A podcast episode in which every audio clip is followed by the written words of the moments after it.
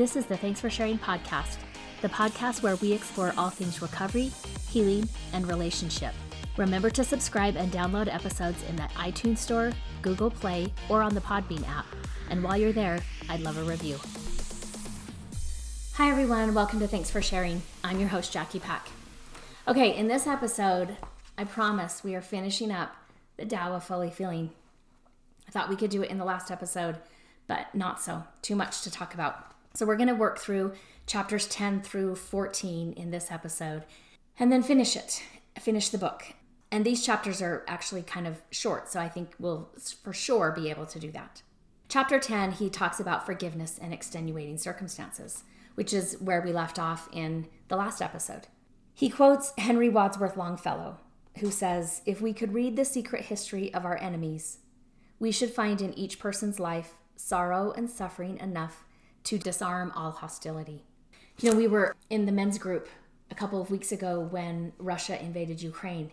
They had invaded on Wednesday, and we have group on Thursday. So, you know, that had happened the day before, and we start with check in and just see where people are at emotionally. And obviously, people have emotions about that. And one of the guys in the group shared, you know, like, hey, I was I was reading a little bit about Vladimir Putin and his childhood story, and here's what I found interesting. And so again, when I read that Henry Wadsworth Longfellow quote, it made me remember that conversation that we had in group and and that yeah, the secret history of our enemies, we would find sorrow and suffering.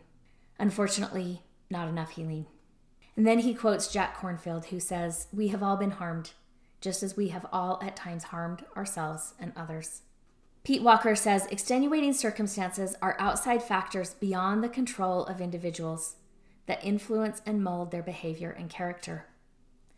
So these things might be wars, they might be uh, natural disasters, they might be economic hardships that you know aren't just something that the family, the immediate family, is experiencing. They might be things like immigration, which you know if you've ever talked to somebody who immigrated themselves or has family who did and they know that story, those are pretty traumatic, harrowing stories. He says, a consideration of our parents' extenuating circumstances sometimes awakens feelings of forgiveness. Although, once again, we must be careful not to do this as a way of denying or minimizing or giving our parents a pass of our own painful past. Now, I, I sometimes will say to clients, like, I just, the, the more I read about history or study history, I just don't think there's ever been long enough periods of time where we raised a generation without extenuating circumstances. And, you know, honestly, we're still not doing that. I think we've come a long way in our theories and our beliefs and our practices of parenting.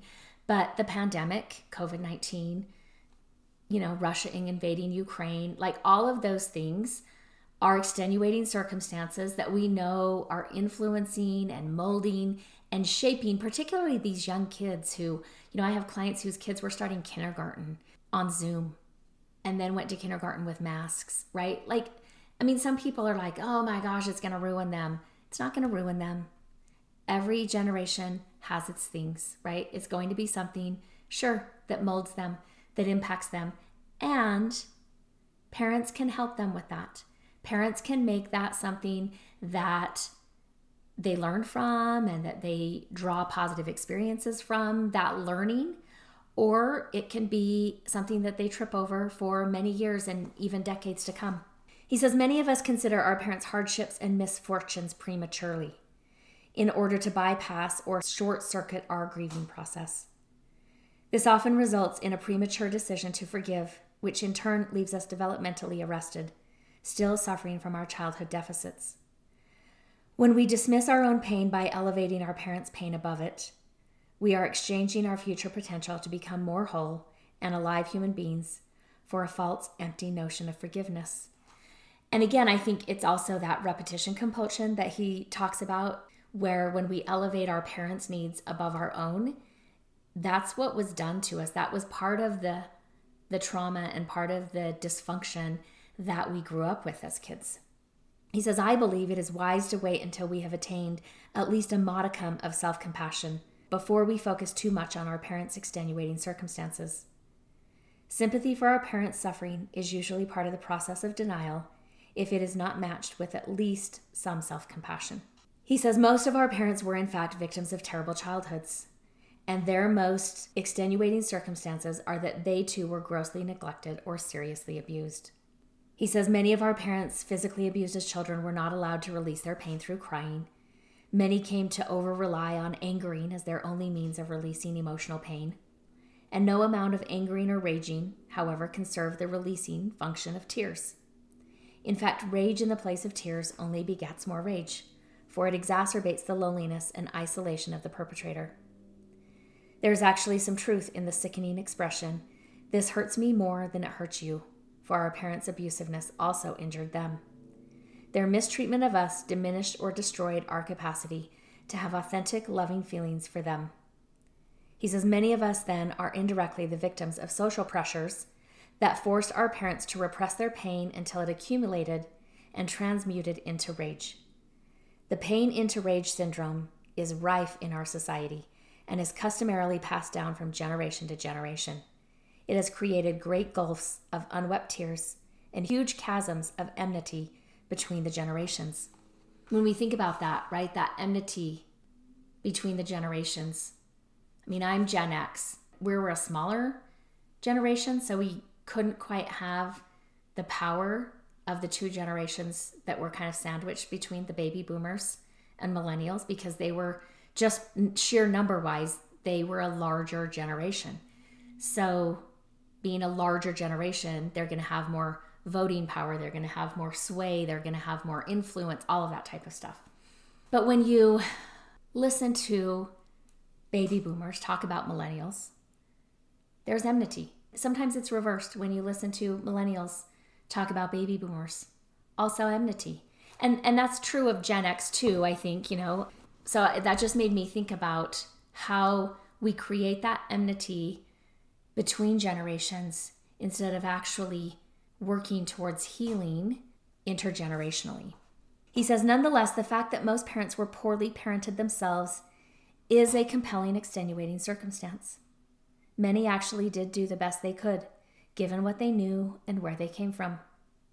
Many were merely imitating the punitive practices of their own parents. Many were simply following the wisdom of the times spare the rod and spoil the child. Children should be seen and not heard. He said, with such understanding in mind and with sufficient grieving of our own childhood losses, we can sometimes open our hearts to the common hurt we share with our parents. They too were children once, children whose self esteem and confidence were shattered by parental shaming and intimidation. They too had their expressiveness truncated by disinterest and neglect. They too exited childhood with huge caverns of emptiness in their hearts and souls, never having be- been fed by and filled with the emotional love of another.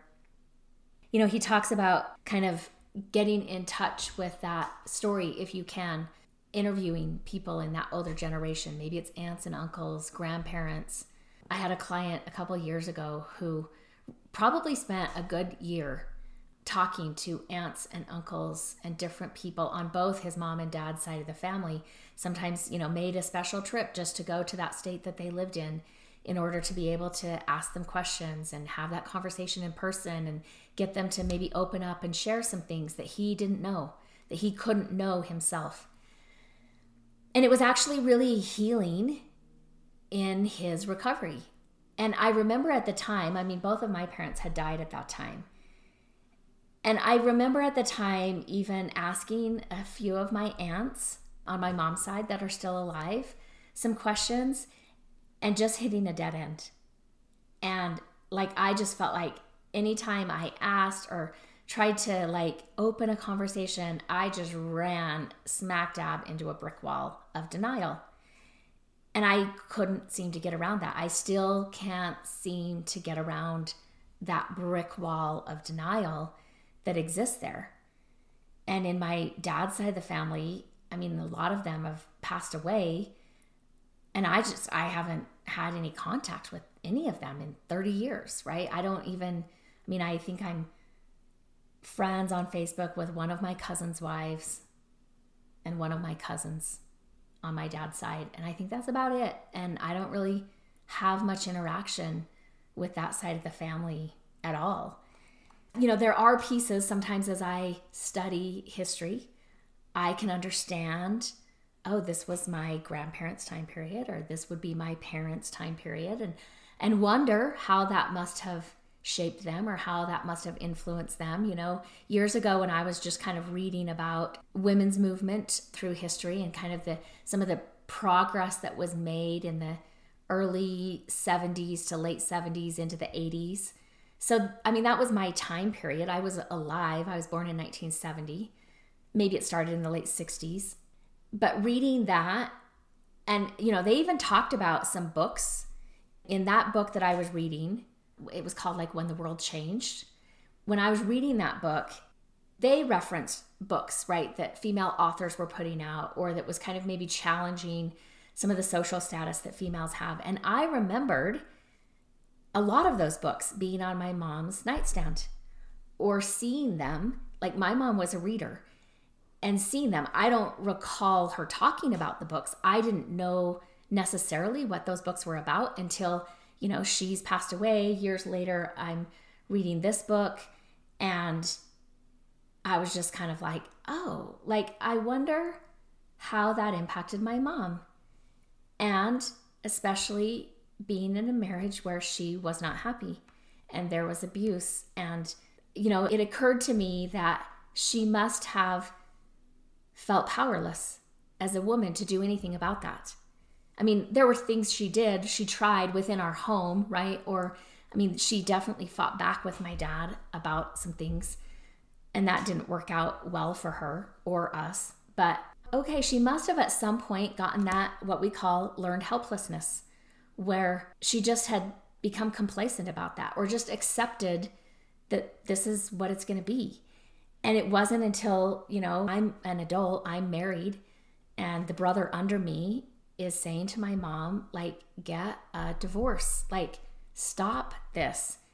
And she was saying, well, I, I can't do that while I still have two young kids, right? I, I need to stay married for them. And we were like, no, no, you don't. Stop this. Stop. You are not doing them any favors. And I, it just kind of occurred to me, like, I don't, maybe years before that, she had given up trying to hope that it could be any different. And maybe some of that was rooted in her experiences growing up. I think she was born in 46, maybe, growing up as a female during that time period. You know, I also know, you know, my family on my mom's side, so both my maternal grandparents, grand grandpa and grandma, come from pioneer stock, Mormon pioneer stock, right? And I mean, there's a lot of trauma that they experienced crossing the plains and setting up and establishing a new area there's also plenty of trauma that they did, right? I don't know if that was my ancestors personally, but there was a lot of trauma to Native Americans or other people who were also, you know, crossing the plains, as well as things that were done to them. And they experienced horrible things that, you know, I, I can't hardly imagine. And, you know, in both sides of the family, they practiced polygamy in both sides of my maternal grandparents they practice polygamy. And I can only imagine what that did to some of the women in my lineage line, right? And I think I've mentioned this before. Like, there was a time period that I went to my grandma's grave, you know, her headstone, her and my grandpa's headstone is right next to my mom's. And I was just kind of there at the cemetery and just kind of had to have that conversation with her and just say, like, I can appreciate what these ancestors did my grandma was part of the, there's an organization here in Utah called the Daughters of the Utah Pioneers. It's a, I don't, I don't know what they do. They share stories, something. I think my older sister is a part of it or was a part of it when she lived here. My mom was a part of it. I've never been a part of it. And I just kind of had to have that conversation with my grandma saying, I, I can appreciate what they thought that what they believed in and the lengths that they went for what they believed. And I can't lay those handcarts down where they left them. That's not going to work for me. It's not going to work for my daughters. It's not going to work for my granddaughters or my great granddaughters. Like, I got to pick it up and I got to take it somewhere else. Now, obviously, I'm taking it somewhere else, like in terms of moving states, but I feel like I have taken it somewhere else. He talks about as he traced his heritage of abuse and neglect, right? He he said, I, you know, I came to this memory of what still strikes me as the origin of our terrible epidemic of dysfunctional parenting. He says, In a lucid movie like viewing, I saw with my mind's eye families ravaged in mass by the Industrial Revolution. He says this destruction is trenchantly depicted in D.H. Lawrence's novel, The Rainbow. And I'm just going to read from this because I think it's quite compelling what he says. He says, I saw men taken away from holistic lifestyles in which their families worked harmoniously together to provide for all their needs. Now, again, I read that and I think, well, I don't know. I mean, I've never lived on a farm, but I've read East of Eden, and farm life didn't seem easy. And I'm sure there were families who were not harmoniously working together for the benefit of the family, and they still were prone to natural disasters. This is all my cynicism, I guess, coming out, right? But he says, I saw them placed in sterile, mindless, repetitive jobs in coal mines and factories, where they lost their sense of purpose and where the light of their spirits was systematically extinguished. My heart ached as I saw these men driven to perform as faultlessly, emotionlessly as machines. Eventually, they began acting like machines with no social intercourse, no tolerance of mistakes, and no time for anything that was not productive.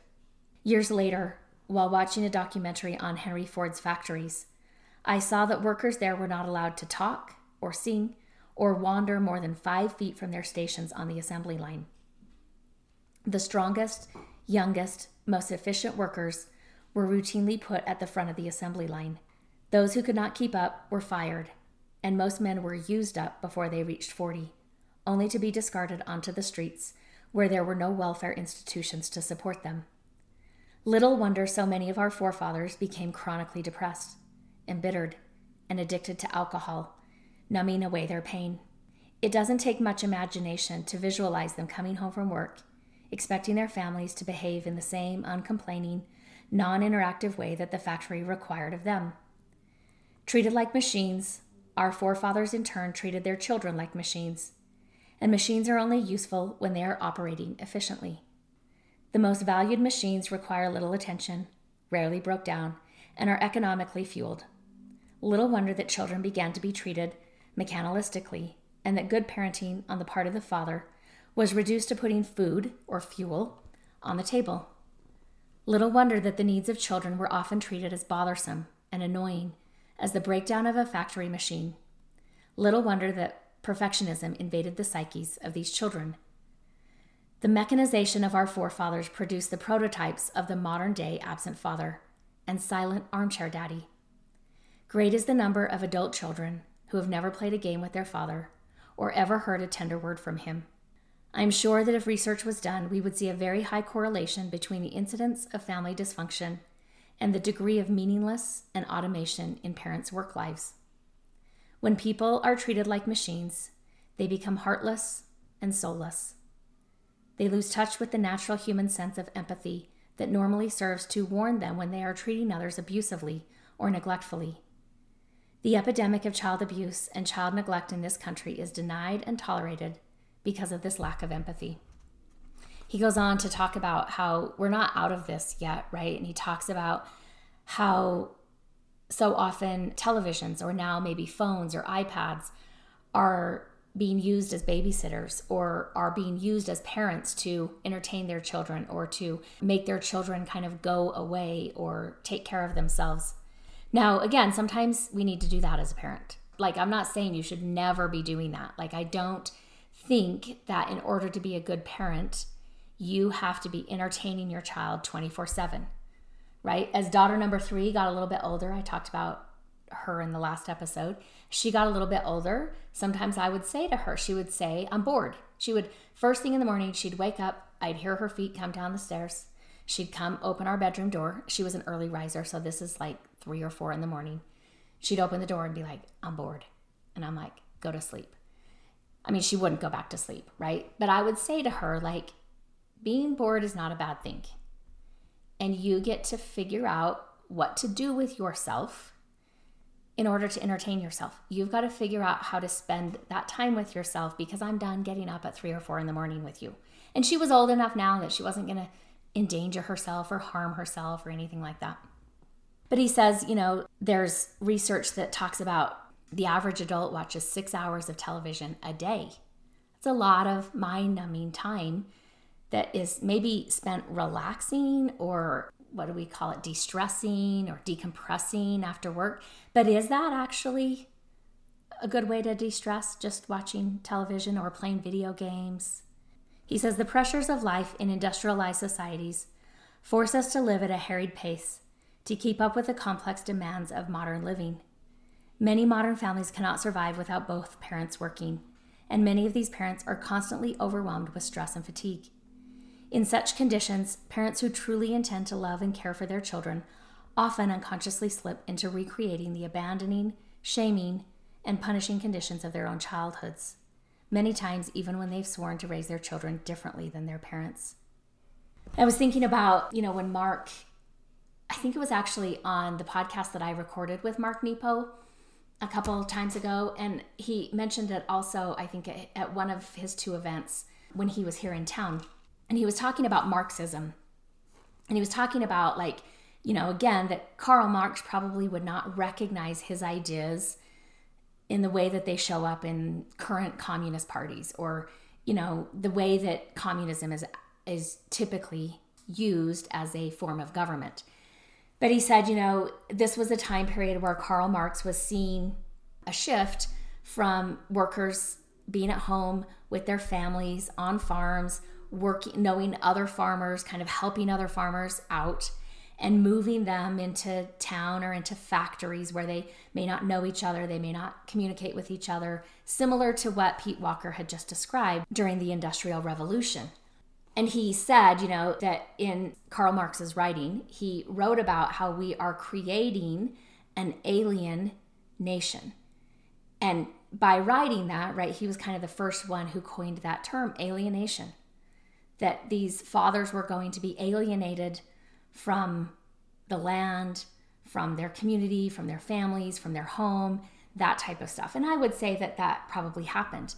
Now, as a woman, I also know that Karl Marx could have cared less about the plight of women, right?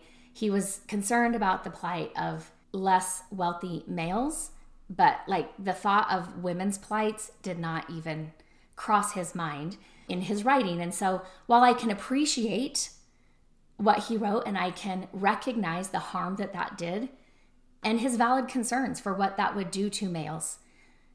You know, as a female, I also hold that and go, and we're still not talking about women. Still couldn't care less about how this is impacting and shaping women. He quotes Stephen Levine saying, Forgiveness means going into your heart so that you can feel the pain of another and let go of it. He says often we can look at old family photos and they might give us a felt sense of what was happening. Now, he says be careful with family photos because often, you know, when families were posing for pictures, they put on the happy face. And so when we look at that, what we see may actually be deceiving to us about what it felt like to live in that family at that time. But he says, you know, you may find family photos where there is evidence on the people's faces or you know if there's bruising or different things like that that are indicative of the problems that they were experiencing. He says the imaginative reconstruction of our parents childhood sometimes stimulates us to grieve for their losses. We may experience a very profound healing by letting ourselves cry for them and by allowing ourselves to feel angry about how their parents hurt them I remember a time when, you know, I was a newish mom. I mean, I think my youngest was maybe, I mean, not my youngest, my oldest was probably about 10. So my youngest would be about three or four. And I don't remember what prompted it. I remember where I was driving in my car, and I remember that I was all alone. And, you know, in my family, there are six kids, and I'm the second of six.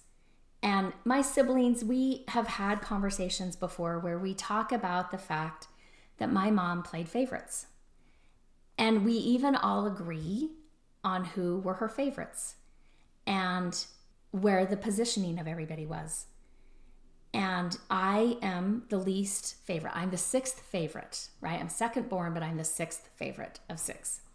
And my brother, who would be, we all kind of put him as fifth favorite, you know, he kind of said to me once, like, I mean, I don't think I'm a whole lot ahead of you, but I'm probably ahead of you in terms of the hierarchy of favorites.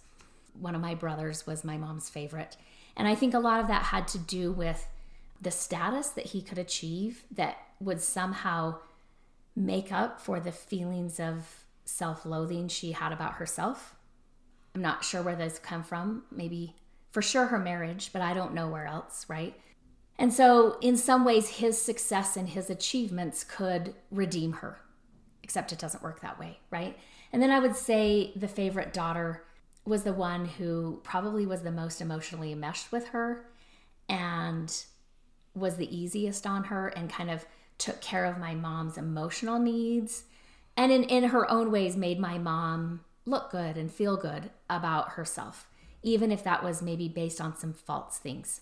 And I don't know what prompted this, right? But I was driving in my car by myself and I was feeling angry about this. And, you know, I had four kids and I remember thinking, I would never play favorites. They're each different, right? And sure, when they were young, sometimes they'd be like, "Oh, you're their favorite. They're their, yeah, they're your favorite," and I'd be like, "No, you're just in trouble right now, and you did something wrong, right?"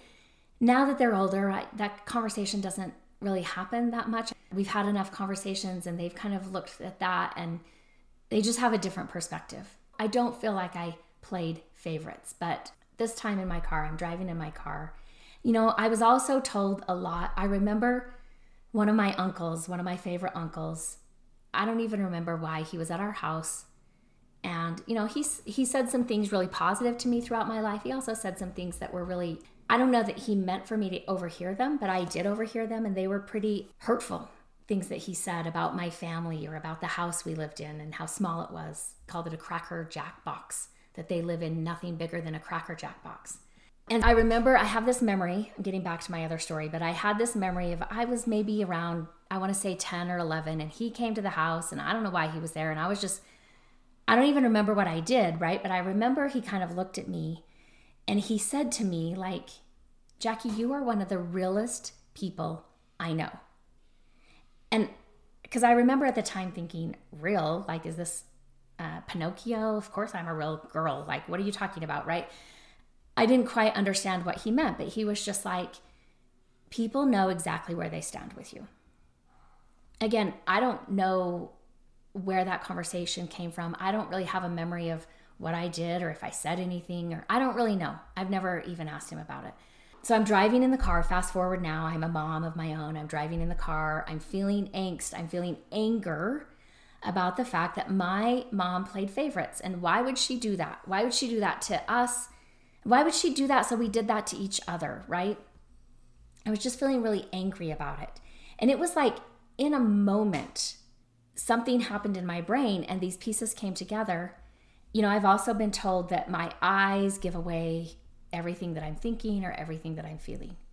And I just thought for a moment, I'm sure my mom over the years, when she looks at me, she sees my disappointment in her reflected back to her. And I can't even imagine how painful that is. To look at your daughter and to see this image reflected back of you that is not good.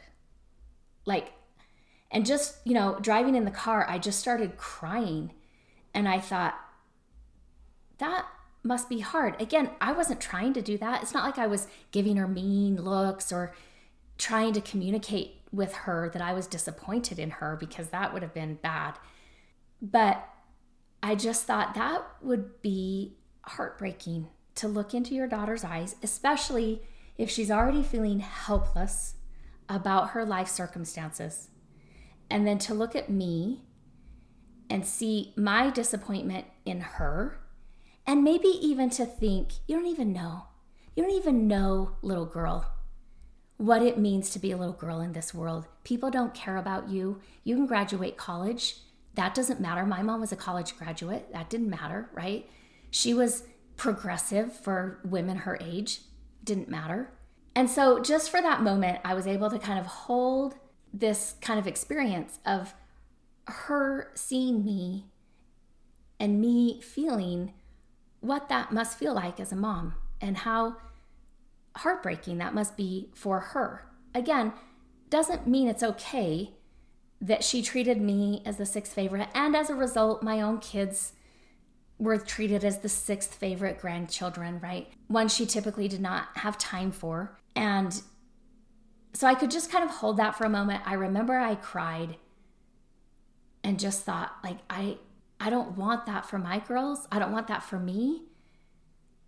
And I can feel some empathy. I can feel some compassion for my mom and maybe like not understanding like yes, this is okay, but understanding of why I'm 6 out of 6 when it comes to favorites you know, I know in my family, I witnessed more things than my siblings. I also remember more things than my siblings. I had more of a front row chair to some things than my siblings did for various reasons. Like, I know what those reasons are. And so I had more information to hold in my body, right? And I'm sure that that was reflected when I would look at her sometimes or when she would look at me and catch a glimpse of me. I'm sure she saw that from me. And in that moment, it was some understanding for her and some empathy for her. Next, Pete Walker talks about almost kind of breaking the spoken rule. I don't know that it's even unspoken, right? He says, It does not make sense to me that we should only praise God for blessings and then reserve all the blame for life's disappointments for ourselves. He says, I sometimes feel great rage and blame towards God the apparent all powerful creator of everything, for creating or allowing the development of a system that has turned so many people into callous, deadened machines.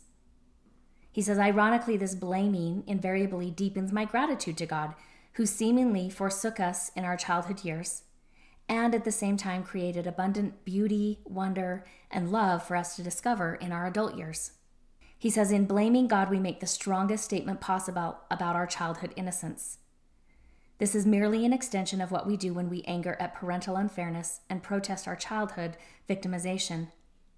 Healthy blame is our invaluable instinct of refusing to accept shame for problems not of our own making. It is therefore normal and healthy for us to occasionally perceive God as the ultimate dysfunctional parent. And then he says, even Jesus blamed God his Father when he cried out on the cross, Why hast thou forsaken me? He says we also benefit from blaming God for wider unfairnesses and injustices. He says it is powerfully restorative to hate and rage at such large scale abuses as war, disease, famine, and poverty. The horror of such tragedies sometimes weigh heavily on our hearts. Grieving is a healthy way of relieving this weight. As a complement to the compassionate tears we sometimes shed for others, we also need to vent our anger at the despicable tragedies that afflict our human family. He then talks about how understanding these extenuating circumstances, wars, famines, different things that people experience and, and have to go through as part of, of life, right? He says, sometimes reckoning enables us to see that what was done to us was highly impersonal this wasn't even about me, right? Where so often we feel it directly is about us and it starts to shape how we see ourselves and the relationship that we have with ourselves. To be able to kind of take a step back and look at what has happened to our parents and what was happening, you know, where they lived and in the world at that time that was shaping them. What were the social structures, all of that type of stuff. He says we start to see how impersonal what was once very personal starts to feel. And in that, it can start to alleviate us or shift the relationship that we have with self shame. He says, What was done to us was often an unintentional manifestation of repetition compulsion. Our parents unconsciously repeated the same abuses as their parents because they were usually in as much denial and defendedness as we were before we began recovery work. He says most parents who have not been enlightened by a recovery perspective have little awareness of how neglectful or abusive they were or are. Many of them have never even realized that they themselves were injured by the parenting practices they so ignorantly mimicked. You know, sometimes I see those memes floating around on social media, and it might have like a, a street light, and it's kind of, you can tell it's kind of dark, although it might be a black and white image or sepia toned or something like that. And it'll say, like, hit like if you know what this means. Basically, meaning it's time to come home because the street lights come on, right? Or saying things like if you were raised in a childhood where you had to play outside by yourself or you got to ride your bike wherever you wanted or whatever, right? I, am sure you've seen those as well floating around on the internet. And they'll basically be saying, press like because we had a great childhood. And I've always been bothered by those memes because it's a way of denying and repressing generational neglect that happened for kids and glorifying it as though this was so great. This was amazing. Instead of understanding how that neglect impacted us and maybe still impacts us to this day. He says when parents are unable to use their children as models and inspirations to recover their own aliveness, they sometimes kill their children's spiritedness in the same way it was killed in them. I remember we were going to move into our second home, and we had actually been building it, and there were some delays in the building. We had sold our other home, and so we kind of had a hard deadline to be out of the one home, but we weren't going to be able to move into the new home.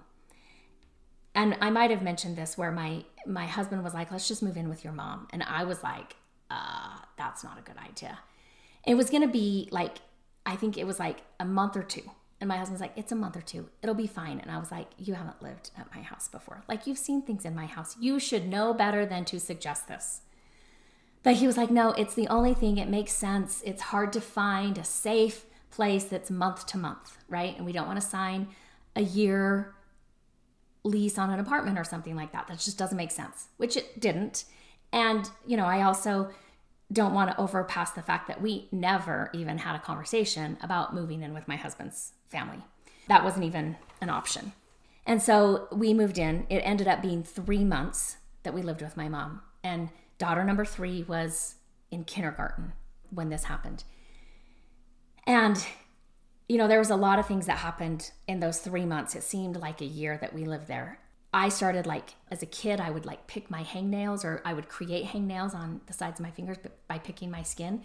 That started back up, and I was like, oh wow, I haven't done this for years.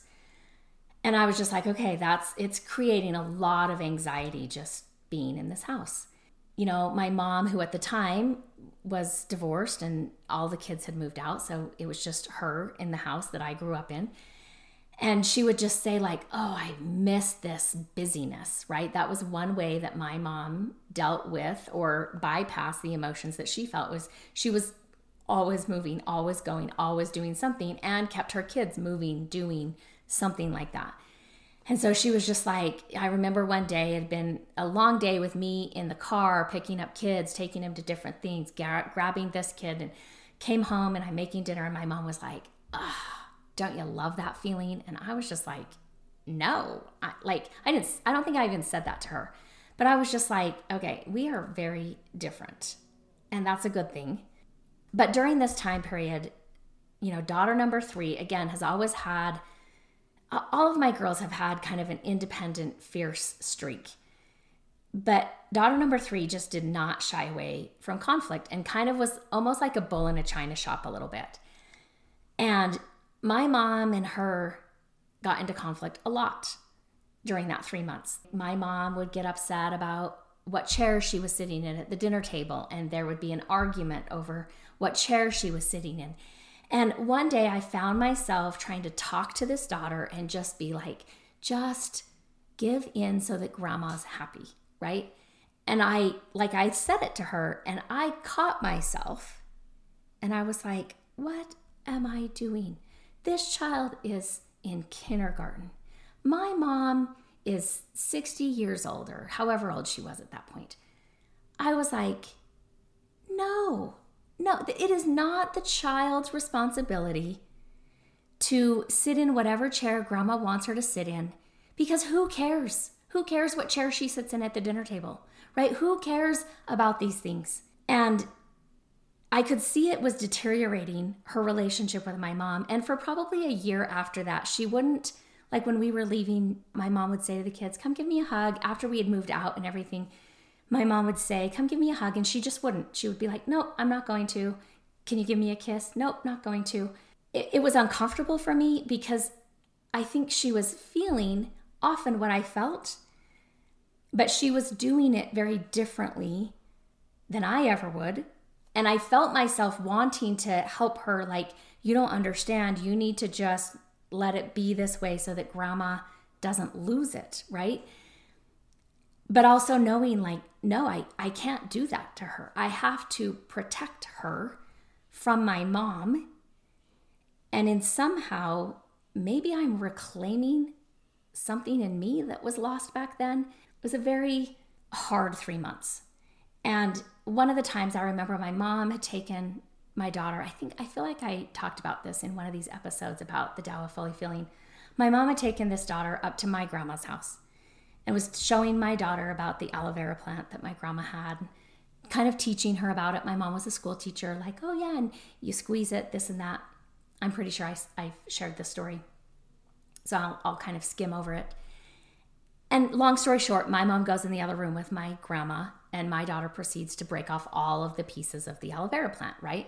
And my mom comes home. She's really upset. Jackie, she is going to be a juvenile delinquent. And I was kind of like, Mom, she's not going to be a juvenile delinquent. And my mom was like, She destroyed property. And I'm like, It's an aloe vera plant that you literally had just told her you couldn't kill by breaking things off of, that it would just grow back organically on its own. I didn't say it in that tone to her or probably even that firmly to her. But again, I was also like, okay, this is my child who's doing things differently. People tell me she's like me. You're responding in many ways that I'm remembering.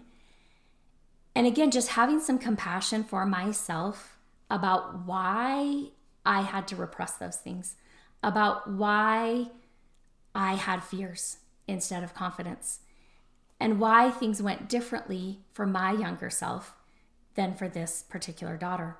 Now, he talks about that there are limits of forgiveness. He says extenuating circumstances are not related to forgiveness in an all or none way. He says some parents' extenuating circumstances are more compelling than others. Some survived very difficult childhoods and made monumental leaps in decreasing their family legacies of abuse and neglect. Others, with significantly less childhood trauma of their own, devolved into even deeper extremes of poor parenting. Still, others may have parented so unconscionably that forgiveness is not an option, no matter how dramatic their extenuating circumstances. So I think, again, it's just a good reminder to read through what he talks about in terms of forgiveness with parents. And sometimes it's possible and sometimes it's not. And sometimes we think we've forgiven them and then more memories come or more emotions come. And it's a process. And some parents, we might get to a place of forgiveness and it may not look like what we were hoping for in terms of having a conversation with them. I remember a conversation that I had with my brother uh, several years ago about my dad. And I was talking to my brother about, we were just having a, a brief conversation about my dad. I would say that this brother experienced probably the most physical and verbal abuse from both of my parents. But I also don't believe that this brother recalls very much of that. I think it is significantly repressed. We were talking about, you know, dad and I said to him, like, look, because he was like, I mean, sure, dad's an asshole, but like a lot of dads are assholes. And I said, look, I'm in a field where I can actually diagnose people. An asshole is not a diagnosis. There are diagnoses that I have come to accept maybe fit our dad. But asshole is not a diagnosis, it's not a mental health diagnosis, right?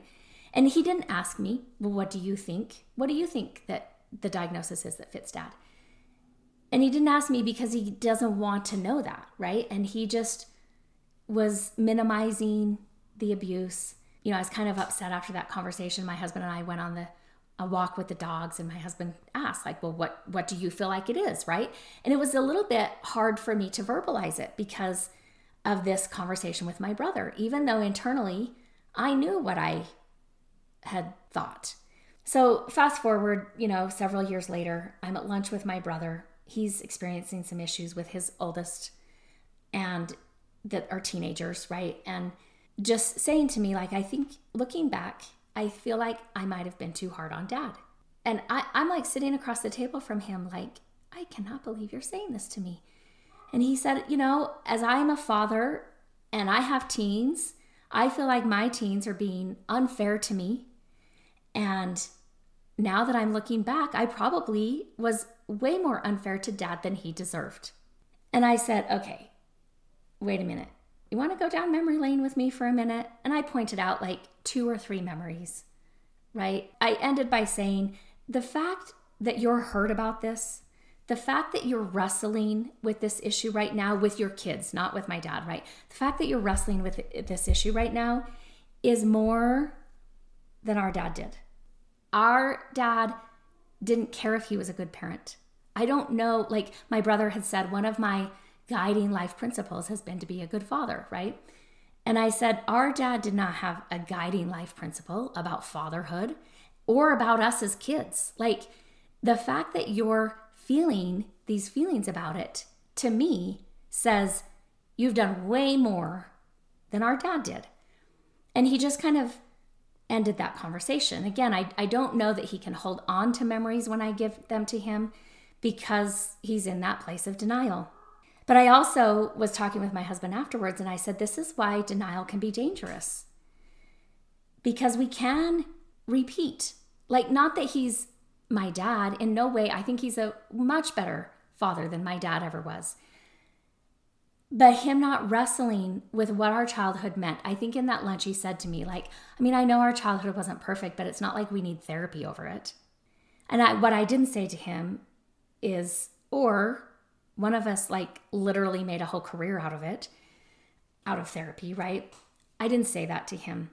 But I often reflect back on you know, I mean, my dad's funeral, I've talked about that before in previous episodes and what a surreal experience that was and a summation of his life that probably was accurate, but like not like any funeral I'd ever been to before or really even since. And I remember, you know, being out at the graveside where they had carried the casket and all that type of stuff and just noticing like the headstone just to the side of my dad's where where my dad's would be. He didn't have a headstone at that point. And I could only see the back of it, right? So I didn't see the name on the front or anything like that. But on the back of the headstone, it said, "We loved you more than you loved us." And I thought I don't even know how I feel about putting that on a headstone, right? It's probably true, and I could say the same thing for who's going to be his neighbor here in the cemetery.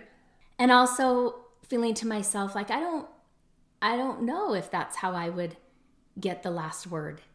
I don't know if that's how I would end things, right? Or end my relationship in life with them. I still don't know. I still don't have answers about that. He talks about that as we work on blaming and as we work on moving into some forgiveness or having some empathy for our parents' circumstances, it's also important that we are seeking forgiveness for our own dysfunctional parenting. He says, My heart goes out to those survivors who discover after the fact that they parented their own children in the same detrimental ways that they themselves were parented. These survivors display exceptional courage in choosing the path of recovery. They face the difficult dilemma of working through the grief of their own childhood trauma while knowing they have contributed to similar hurt in their children. Recovery rooms are full of these parents who feel this same horror as they work through and their own recovery and, and put together their own recovery. The good news is you know, that often amends can be made. And he gives, he outlines a six step process that's designed to help survivors make amends with their own children so that genuine forgiveness may arise between them and some things can be restored in that relationship to each person in that relationship. Um, he says we can also adapt these steps to seek forgiveness of anybody that we've hurt. He outlines six steps, which I think is totally worth looking into. You know, he says now a variety of obstacles may affect this process. He says one is sometimes adult children don't want to hear that their parents were harmful to them you know, this is in some ways my brother. Like he says, they may simply be unprepared and unwilling to hear that there was anything wrong in their childhoods. I think a lot of my siblings are in varying degrees of that place. You know, we we get together as a family and commemorate the day that my mom passed away, which is December 30th, and we have a family party and we do some things and then we talk about my mom. And it's always a strange experience for me, yes, but also for my kids, who I think my kids are the real truth tellers or the litmus, test on truth because they will speak it more freely and without filters than I do. So usually sometimes on the drive home if if we drove together, sometimes when we're at home if they drove separately, they will talk about the denial that they hear in that conversation and how much our family, my siblings, want to believe that our childhood was fine, particularly now that our parents are deceased. But my kids know. First of all, I mean, they knew my mom, right? They were, my sister, her kids were older than my kids, her two kids, but much of their young years they lived out of state. And so my kids lived in state and probably had more time spent with grandma than any other grandkids just because of their age and me being the second of six. And my kids also asked me questions, right? As we were growing up, they experienced, they knew that the way my mom was with them was different than she was with some of my siblings' kids. And they would ask me about that. And they had questions about my dad, you know, and and I would give them age appropriate answers to their questions. What I didn't realize is that after my mom passed away, my brother, who would be the fifth favorite out of six, he and his family were living in South Carolina at the time that my mom passed away. And so they, you know, flew home for the funeral and all of that type of stuff and stayed at my house during that week. And it actually prompted them moving back into Utah, which is a different story. But, you know, during that time, that week or week and a half, maybe, you know, I wasn't sleeping my brother wasn't sleeping much. We stayed up most nights talking. And, you know, the two of us have been to therapy. I think probably because of our ranking and favorites, maybe we've done more work around our childhood than some of my other siblings. And we just talked pretty openly and pretty frankly about memories and about how our parents shaped us. And we talked about some good things and good memories, but we also talked about some of the negative ways that our parents molded us and shaped us. And it was after he had left and you know, life was trying to go back to some type of routine or normalcy, which it tries to do after death. And my kids were talking to me one day, and my two oldest said, Hey, mom, we got to tell you something. I was like, Okay. And they were like, Well, when your brother was staying here, and you guys would stay up late every night and talk. They were like, we were around the corner sitting on the stairs and we would listen to the whole thing. And it took my breath away a little bit because if my kids, if I knew my kids were sitting there, I would have talked differently. I would have filtered things if I knew that. And it was after the fact. And I haven't done that. And I think they could see by the look on my face that I was a little bit horrified when they told me that. And my second daughter got a little emotional. And she was like, it wasn't necessarily new information, but hearing the two of you talk about it, she was like, it just made me so sad. And she was emotional. My oldest was emotional. And they were just like, I'm so sorry, mom. I'm so sorry. And, you know, it was kind of a tender moment. They both kind of gave me a hug. I was still a little bit like, uh, what all did we talk about? What did they, what exactly did they hear? And, you know, I mean, I was like, every night? You guys stayed up every night? And they were like, yeah, yeah, we would. They were both teenagers, young teenagers at the time, well, 16 and 14 or something like that. And, you know, slowly we would talk about some of those or they would have questions for me. And, you know, eventually they kind of, in one of these conversations, they both said, like, Mom, we wanted to know that story. Like, we chose to sit up and listen. And yeah, it was hard. And they were like, we were super quiet so that you guys wouldn't know that we were there. And it was hard to hear you talk about those things. But they were like, we wanted to know. We wanted to know. And I was like, okay, okay, right? Like that, I had to accept some things there. And, you know, I had had conversations with them before about my childhood and my family. And, you know, we had a conversation after my dad had passed away, which was earlier than this, where I talked to them about some awareness that I was having about how my dad's parenting impacted me and how I saw that that was showing up for them. And I gave them the opportunity one on one to each talk to me about how they felt my dad's story through me in their life. And they took that opportunity and talked to me about it. And I was open to hearing some of the some of the things I maybe couldn't protect them from that were still there for me, that were still showing up, that I was still working on, that I was still healing, but they could still feel the presence of them.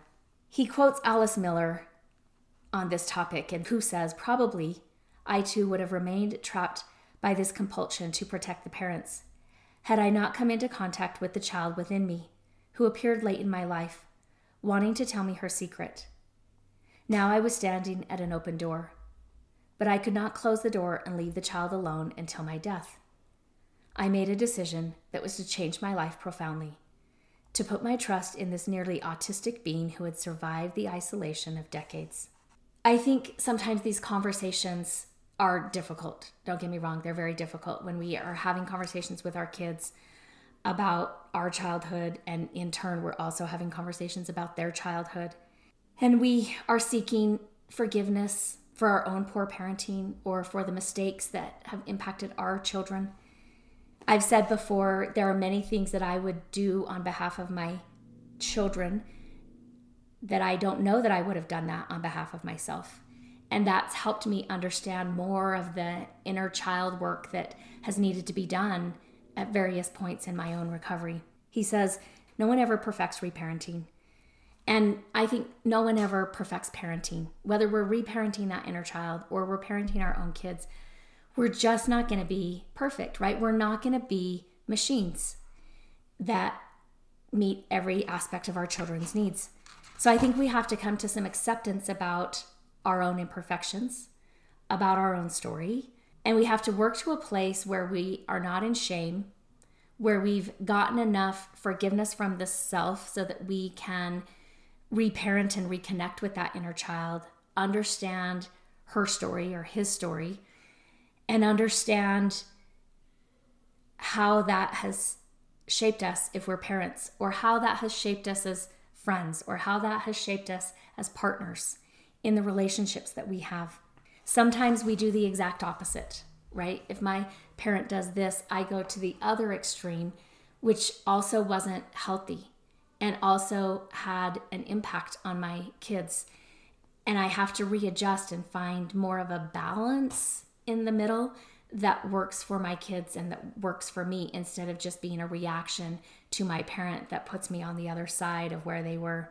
I think we also have to recognize he talks about, you know, in the one of the last chapters he talks about our current relationships with partners and he talks about how he believes many relationships and many healthy relationships, right? Relationships that have potential, how many of them end prematurely because neither person knows how to navigate conversations when these childhood triggers come up. And he gives a great example of what that might look like if something gets triggered and maybe we snap at our partner, maybe we say something from that triggered place. And then we kind of recognize what's happening, how we come back, how we have a different conversation with them, how we acknowledge that they also have their own story that they brought into this, and what did my reaction trigger in you, and can they have that conversation, and can I listen with empathy and compassion for their story, and can we navigate our backstories in a way that actually creates healing in our relationship instead of fear or shame or criticism?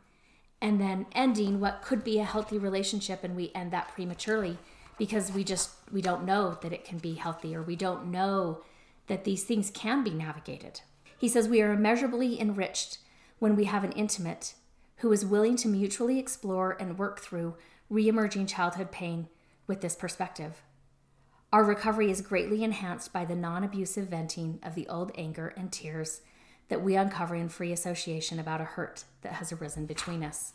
And then he talks about authentically forgiving one's parents. Well, he quotes Jack Kornfield saying, If you let yourself feel the pain you carry, it will come as a release to your heart. You will see that forgiveness is fundamentally for your own sake, a way to carry the pain of the past no longer. And again, that's not an all or nothing thing. It's not like we lay that down and it's never to be picked up again. He says the more parents cultivate fully feeling as a pathway for returning to love. He talks about, you know, as we become more fully feeling, we also become more able to feel forgiving, forgiving for ourselves, forgiving for other people. And he says the same thing is true about love. Although we cannot always feel loving, we can always return to love. So, again, these things might get triggered. We may not be in that place of forgiveness, but we can return to a place of letting it go once we've worked through it. And the same is true with returning to love. I can operate from a place of love. He says, with sufficient practice, grieving consistently moves us through disappointment and alienation back into love. Over time, this allows us to identify with love as our most essential characteristics and to be fair and kind to our intimates even when we feel otherwise. So we can then set boundaries that we live within even when we're triggered. We don't act out in ways that are damaging to the people we love. He quotes Gay Hendricks, who says, The act of loving ourselves, though, seems outside of time and space, so that it is available to us no matter what space we are in. In other words, it is just as possible to love yourself when you are stuck as it is to love yourself when you are free. At either end of the spectrum, loving ourselves seems like the only choice we have. He says, Thus, while we might not be able to choose our emotions, we have a great deal of choice about how we respond to them and from them. He says, as we become more fully feeling, then forgiveness becomes something we value and we expect to re experience that. We do not, however, confuse our belief in its value with the belief that we can simply experience it whenever we so desire.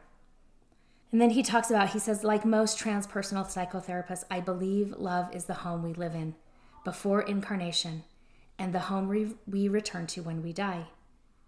This, for me, is one of the deepest meanings of the adage, God is love.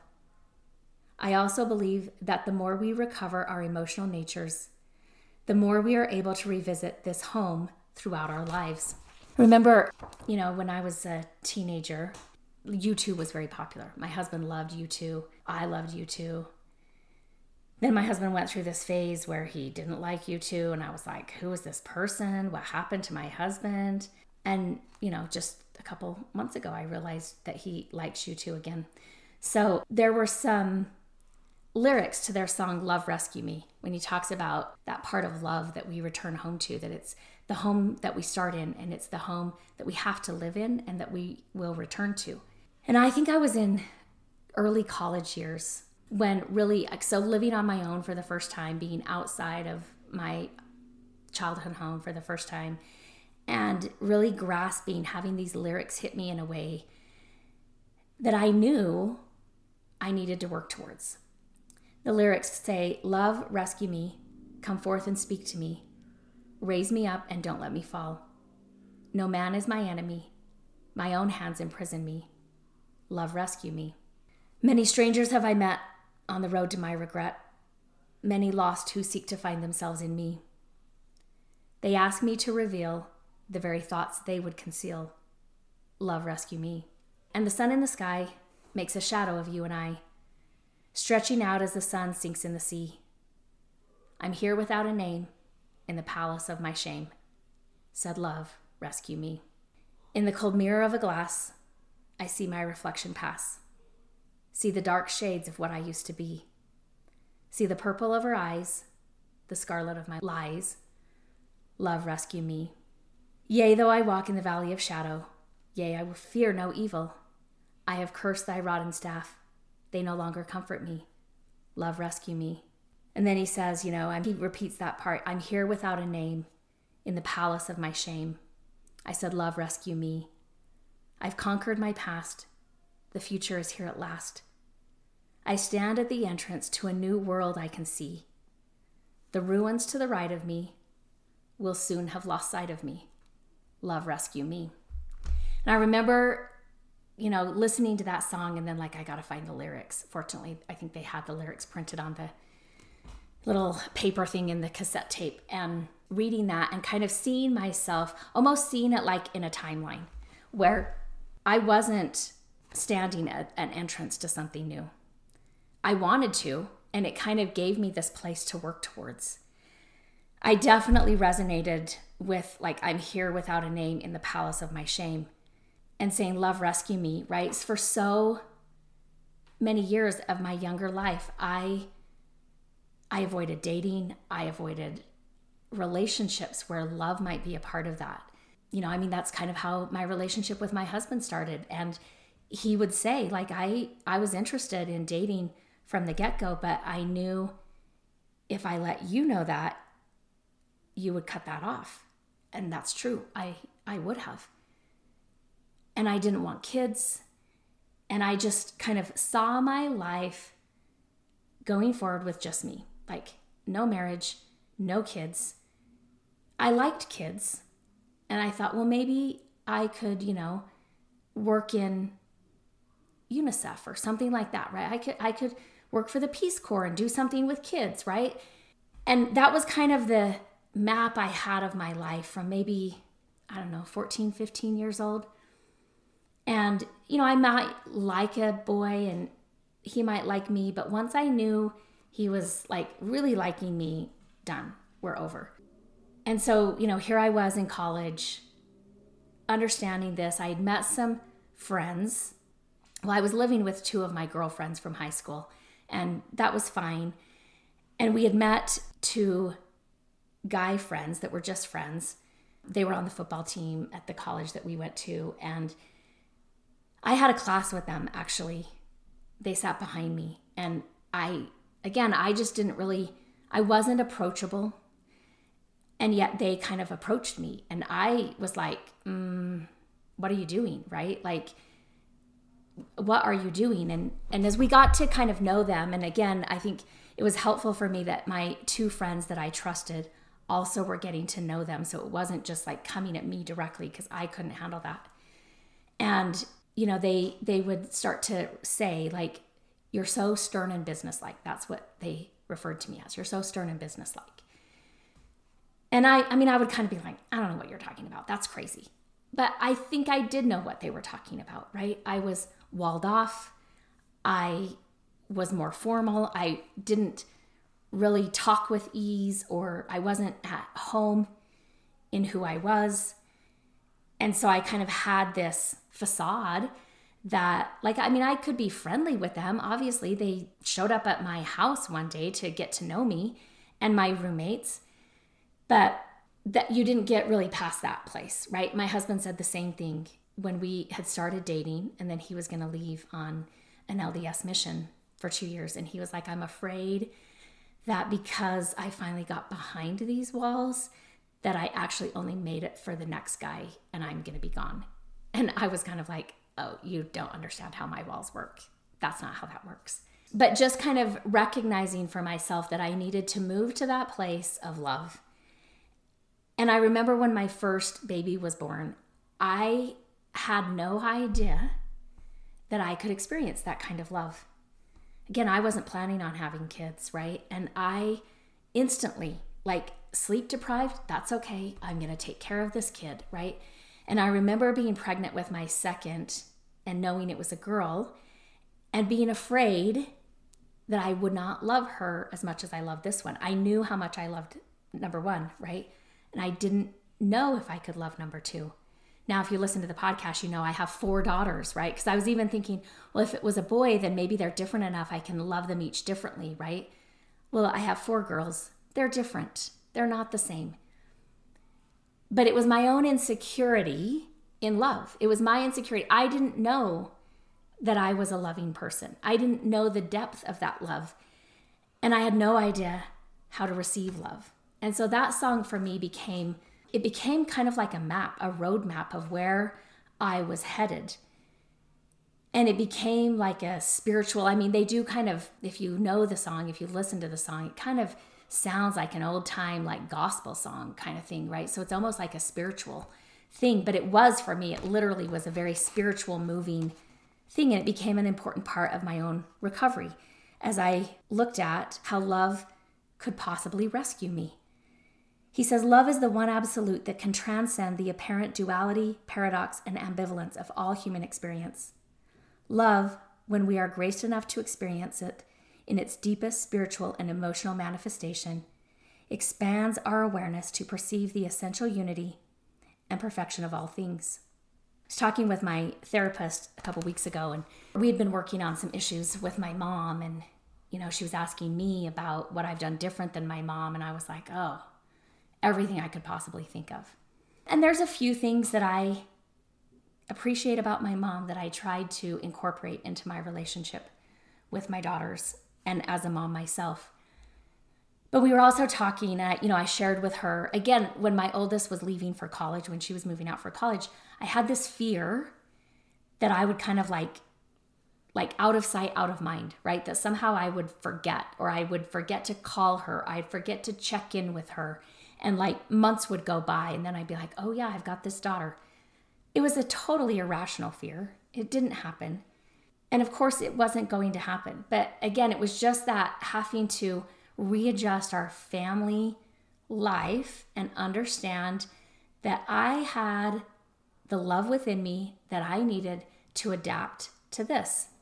And as I was sharing with her, she knows that we have my daughter's friend living with us currently. And and you know she was asking me what that was like to like move beyond just the kids that i had birthed right and have another person be part of our family and i was just sharing i said well she's not like the first one who has lived with us actually. And i was just like i've come a long way. I've come a long way in trusting myself and in knowing myself and the love that i have. And i think a lot of that had to do with reconnecting with that inner child. No doubt there's still work to do with her and I, but I've done enough of it to know that when it comes up, when she comes up, when I need to be aware of something that I'm not currently aware of, that it's going to bring healing and joy to her and it's going to bring healing and joy to myself. And so I, I welcome those opportunities for her and I to continue on this journey and, you know, in, in many ways, I feel like I'm reconnecting with this other half of myself that got lost, that got lost in all of the things that happened. And somehow this adult self kind of squeaked out and has figured some things out. But I feel like in the last, I would say maybe two or three years, the joining of her and I together and choosing each other to be the other half of the self has risen to a new level. And I'm really grateful for that. And I feel more at home and more at ease within myself. So, wherever you are in your journey from moving from blame to forgiveness, back into love, and back into acceptance, I just want to say, as we've read this book, I've appreciated the conversations that um, people have brought to me who are also reading the book, who are also having their own experiences with it. I'm having my experiences with it. And again, for me, this is one of the, I think, the privileges of being a therapist is walking, you know, through the valley of the shadow with many clients and coming out with love And so, wherever you are, my suggestion, as it is to myself, is to keep walking and to keep moving through this process of healing. At the end of this episode, I want to remind you that your story matters. Remember, there's something meaningful in every chapter. Don't wait to share your story until it's finished. Until next time, Jackie. The Legal Stuff. This podcast is solely for the purpose of information and entertainment and does not constitute therapy, nor should it replace competent professional help. The Prayer of the Perfectionist. Nobody has time for perfection. We are pursuing progress. Help me to remember the only step I need to focus on is the next right step for me. Help me to remember that life is a journey. Help me to be able to separate all that I am learning from all that I have to do. Help me to remember that I am not alone. I can ask for help. Help me to strive for frequent awakenings, not mastery. I am enough. Amen.